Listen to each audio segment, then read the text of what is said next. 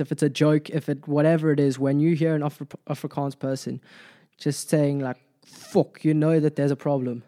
Just so like I would say that that's probably my my favorite my favorite swear word.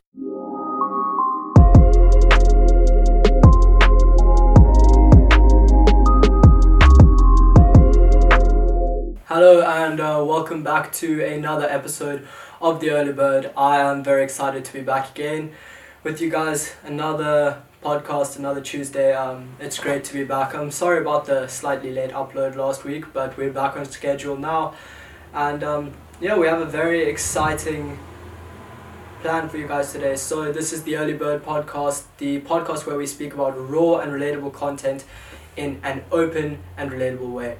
And um, with no further ado, I'd like to introduce our guest today. And our guest today is someone close to my heart. He goes by the name of Oliver Heidemann. Um, and we, we have a few questions for, for him today. So, yeah, I, I can't wait to, to dive in and to chat to him about those things. Thank you very much, Ollie, for having me on the podcast. I am uh, very grateful that I'm I've had the opportunity to to join you today, and it's a very exciting uh, venture that we we are on together. And um, yeah, I can't wait to hear um, what you what you want to chat about today. Well, thank you for joining us. The first thing I wanted to ask is why did you start filmmaking? Oh wow, that that is a very interesting question. So basically when I started filmmaking, it was sort of um, it came around accidentally. So I basically got a, a camera from from my friend, which I bought. It was a GoPro. I bought a GoPro from my friend for about I think it was two hundred rand, which is literally in dollars that would be like ten dollars now. So practically nothing. He thought it was broken. And I started messing around and, and I, I made a few videos on the GoPro and then my grandparents got me a, a toy drone for Christmas. And I literally loved this drone so much. But it didn't have any camera or anything. It was literally about 10 centimeters by 10 centimeters. It was tiny. And I flew it all over and then one day crashed it into the road and it got run over by a car. So I took it back to the shop and then convinced them to give me a drone with a little camera on it, which was a much better one because I said it was their fault that it fell out of the sky, so they must give me a better one. And they gave me this little drone with this terrible camera, like you could not see what was happening, but I was so obsessed with trying to create like a drone movie that I started editing an iMovie and I used the GoPro and this little toy drone to make all of these videos and just carried on doing that for about a year um, and started really loving it. And I just sort of fell in love with it and, and decided I want to carry on doing this. And then I managed to do some jobs and earn some money and then buy my first proper camera. And it sort of just evolved from there over the last few years. I think that was about four or five years ago now. So it's just sort of, it wasn't an intentional thing. I didn't always think, oh, I want to go into film. But it sort of just happened. Um, and I definitely would not consider doing anything differently. Wow, they're very interesting, and a pretty good story. Um, my my next question would be if your life didn't well, have any limits, that's that's a very interesting question. Um, for me, I try to live my life as if there aren't any limits with what I can do and my potential. Uh, I feel that my my biggest limit is is fear and I try to overcome my fear by making decisions based on my judgment, my knowledge, and um, my intuition and my heart rather than making decisions based off fear. Because uh, I feel like if I want to be as true to myself as I can be, I need to live my life through through making my own decisions and through possibly um, also just being clear with those decisions despite what other people may say and other people's opinions because uh, for me if i'm not being like true to myself and what i believe in then i can't be happy with myself and have a good relationship with myself and that's something that's so important to me.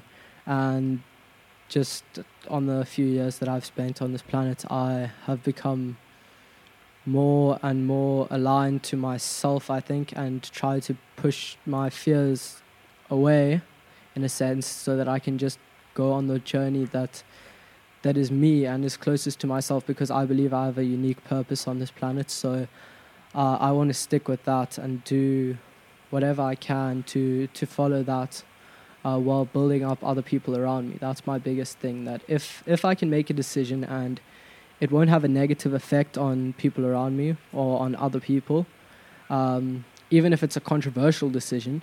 If it doesn't have a negative effect on other people, then I'm going to go for that decision if I strongly believe in it.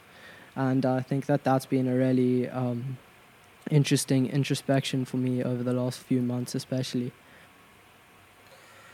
Well, so my my thing then then is um for I you mean, with your I guess your that, passion. that that's so. I didn't really answer the question, but I would um, yeah. I would carry on doing what I'm doing, and I would want to do more film work and work with more companies and maybe make some travel films. I would love to to do a documentary. Um, I would love to do a documentary at some point, and I think I would love to just follow other people who are in positions that I would like to be in. Uh, I have some big inspirations in the both like the internet and filmmaking space. I've been very lucky to have sort of a mentor by the name of Lonnie Perister, who is Wow. a Very- director from. Los Angeles, who's a director who works with HBO, and he's done some amazing projects. And some of the other sort of inspirations for Um, me would my, be my next question would people be like Dan Mace, who is a local South African would you do filmmaker. lives in Cape Town, and um, as well as Casey Neistat. And I mean, I've also in in some ways have been looking at someone like uh, Logan Paul recently and the way that he's sort of conducted his branding and rebranded himself and there's a lot to be said for, for what he's done and I do have a lot of respect for, for him and how he works. So there's so many different avenues that I, I can't say that I'm I have one sort of specific path that I'm 100% sure I want to go down, but I know it'll be in the filmmaking and entertainment space. And I'm going to carry on just seeing where my path takes me and what opportunities open up and how I can uh, best utilize those opportunities in my life. And and my my thing with that that I was gonna say is how how does your passion and work how do they relate and where does it change? I would say that um, I would say I have like a huge passion for what I do, and I, I I really it doesn't ever feel like work. Even if I'm getting paid for something, it doesn't feel to me like it's work. It feels a lot more like I'm just doing what I love and what I would be choosing to do anyway. Because in many ways it is. Um, so I think that maybe like uh, what I could say though is which parts I uh, there are some parts obviously that aren't my favorite, like the admin side of it. Some parts of editing, for example, like I found editing this podcast to be quite tiring because there's not as much creativity in it. It's more just labor intensive, so it's like three, four hours even sometimes just to edit the podcast and just cut out the pieces that I don't want and and to just get everything done. Um, and doing thumbnails for YouTube and uploading stuff and checking statistics and finding. I mean, I enjoy it and it's part of it, but it's not necessarily my my favorite part. So that part to me is probably more of like the work side, um, as well as doing invoicing and stuff like that. But then my passion, I'm so passionate about what I do in my work that it, it comes easily. It doesn't really feel like work, even when I'm doing those things that I don't really like as much. No, very very fair fair point and so my next thing is obviously you've been in in business for a long time and you've been interested in business uh, for a long time and, and how did that come to be and, and how did that possibly involve some sacrifices in, in your life and involve you sacrificing some things So, I've always been very interested in business um, without even realizing it sometimes. So, for example, when I was in, I think it was, I don't know, grade three, I would have been, what, I think 10? I'm guessing about 10, 11, I think. I was probably like my first little business that I set up. And I saw that there was a craze going around at school and people were selling yo yo's. So I chatted to my mum and found a wholesaler for yo yo's. And I would go and buy, I would buy like 20 yo yo's and buy them for like 10 rand wholesale. Um, buy a box of them and go and sell them at school to the other kids for like 30 rand. And I would make profit and then I mean all the profit I made I would use to buy ice creams after school. But like it was it was still like a it was something that I was super passionate about and I really enjoyed it. And then from there when I went on to well there was yeah firstly there wasn't really much sacrifice at that time but then I went on to when I was 12 uh, I started DJing and I started DJing for a lot of different at different parties, at my friends' parties, people at my school. I would DJ at their parties, and I mean, I was happy. I was getting paid to DJ, and I love DJing. I still love DJing. Um, it's just a hobby of mine, but I got paid to do that. But I guess like there, there was a bit of a sacrifice in that I couldn't really enjoy the party necessarily as much, like chat to my mates. Um, and and do other things. I was working, and like when I'm working, I take it seriously, and I make sure I do the best job that I can because obviously someone is paying their time and they have invested their time and they're investing their money into me to do uh, to provide a service for them. So I always try to take that quite seriously and respect that. But um, that that was a bit of sacrifice. And then over the last few years with my filmmaking, it's mostly just time. Uh, because if I'm choosing to film something or if I have a client project that I need to have done, even if I'm at a friend's house or whatever, I try to still in- include my friends and see them as much as possible. But yeah, what? Yeah.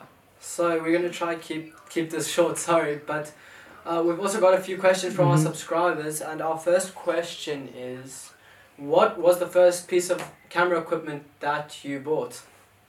Well, the first piece of camera equipment that I bought was a GoPro. I think I mentioned it earlier. It was a GoPro from my friend, um, which I got for like 200 bucks, and he thought it was broken. So I literally bought it from him. He thought it was broken. I managed to fix it up, make get it to work, and then I used that to film. So yeah, it was pretty unique Yeah, and interesting. Um, interesting story. One of our last questions is, what inspires you to to carry on and keep on creating content uh, like you do? And I and think a lot of what inspires me it. to carry on creating content and doing what I do now is possibly um, hearing from other people that they are interested in what I'm doing, and um, I think that there is a lot of sort of I don't know sense of purpose in that, and it's cool to to see that other people respect what you're doing and like maybe possibly can take something away from it, whatever it is. Uh, but for me, it's just something that I feel like I feel it was my purpose. So I, I just I know that it's it's what makes me like what makes me tick and what makes me excited. So I just have to carry on Yeah, doing can it. I think that's that. for me. It's not really a question. You want to benefit other people and improve the people of the li- people's lives who are around you. Um, and on that note, what what advice would you give to anyone who is wanting to start out in the filming or content creation space at this time in What 2020? advice? Um, Um, my as a young advice. I mean, I haven't been this. doing this for that long, to be fair. But my advice to anyone who's thinking of maybe possibly joining the film space or wanting to do content creation, I would say that the the best thing that I've learned or that anyone's ever told me is to just do it.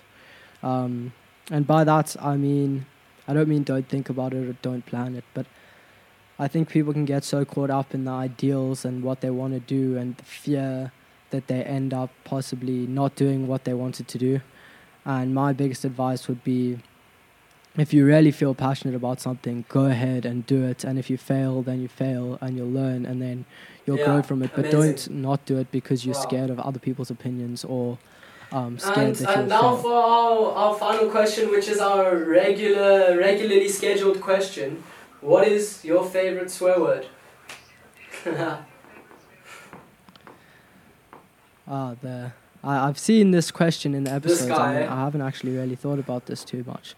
I mean, uh, I've seen other people being asked, but I haven't really thought about it. I would say my favorite swear word is probably. I don't know. I would say it's probably fuck, but it's like the Afrikaans version because there's something about that that just like it has an emphasis, and when you hear someone saying that, you know that like either something, you know, whatever it is, it's serious. If it's a joke, if it whatever it is, when you hear an Afri- Afrikaans person just saying like "fuck," you know that there's a problem. Just so like I would say that that's probably my Yeah, my yeah. favorite my favorite swear word. There's not a very it big is, story behind it, but yeah, that's It probably it. be used in multiple ways. So, Yeah, exactly. but can be used in yeah, we, we don't have a, a massive a Um, massive plan for today. So, I just wanted to say Well, I just wanted to thank you. to say thank you so much for for having me on the podcast today and um, yeah it's been it's been great i'm glad that i could answer some questions we're keeping this episode i, I understand nice and short which is cool and um, i understand that the viewers can expect to go back to the normal podcasts from next week amazing thank you thank you so much and um, yeah, I can't wait to to see where this podcast goes. Thank you very much, everyone, for watching. Yeah, exactly. They they can expect to go back to the normal podcasts from next week. Um, this has been a special episode, and I've been very lucky to have Ollie here to chat to me. And um, yeah, to be honest, I'm not looking forward to the editing process with this, but it's been a great episode, and um, I hope you guys have been able to take something valuable out of this. And I would just like to say thank you so much to everyone who's been watching, who's watched the podcast, who's subscribed. It really makes a massive difference to me, and um, yeah, I really, I really appreciate it. I'm super grateful for for all of you guys. So sending out lots of love to everyone. Hope you guys are keeping well, and uh, I can't wait to to chat to you guys again in the next episode. So peace out, and I'll see you guys next week.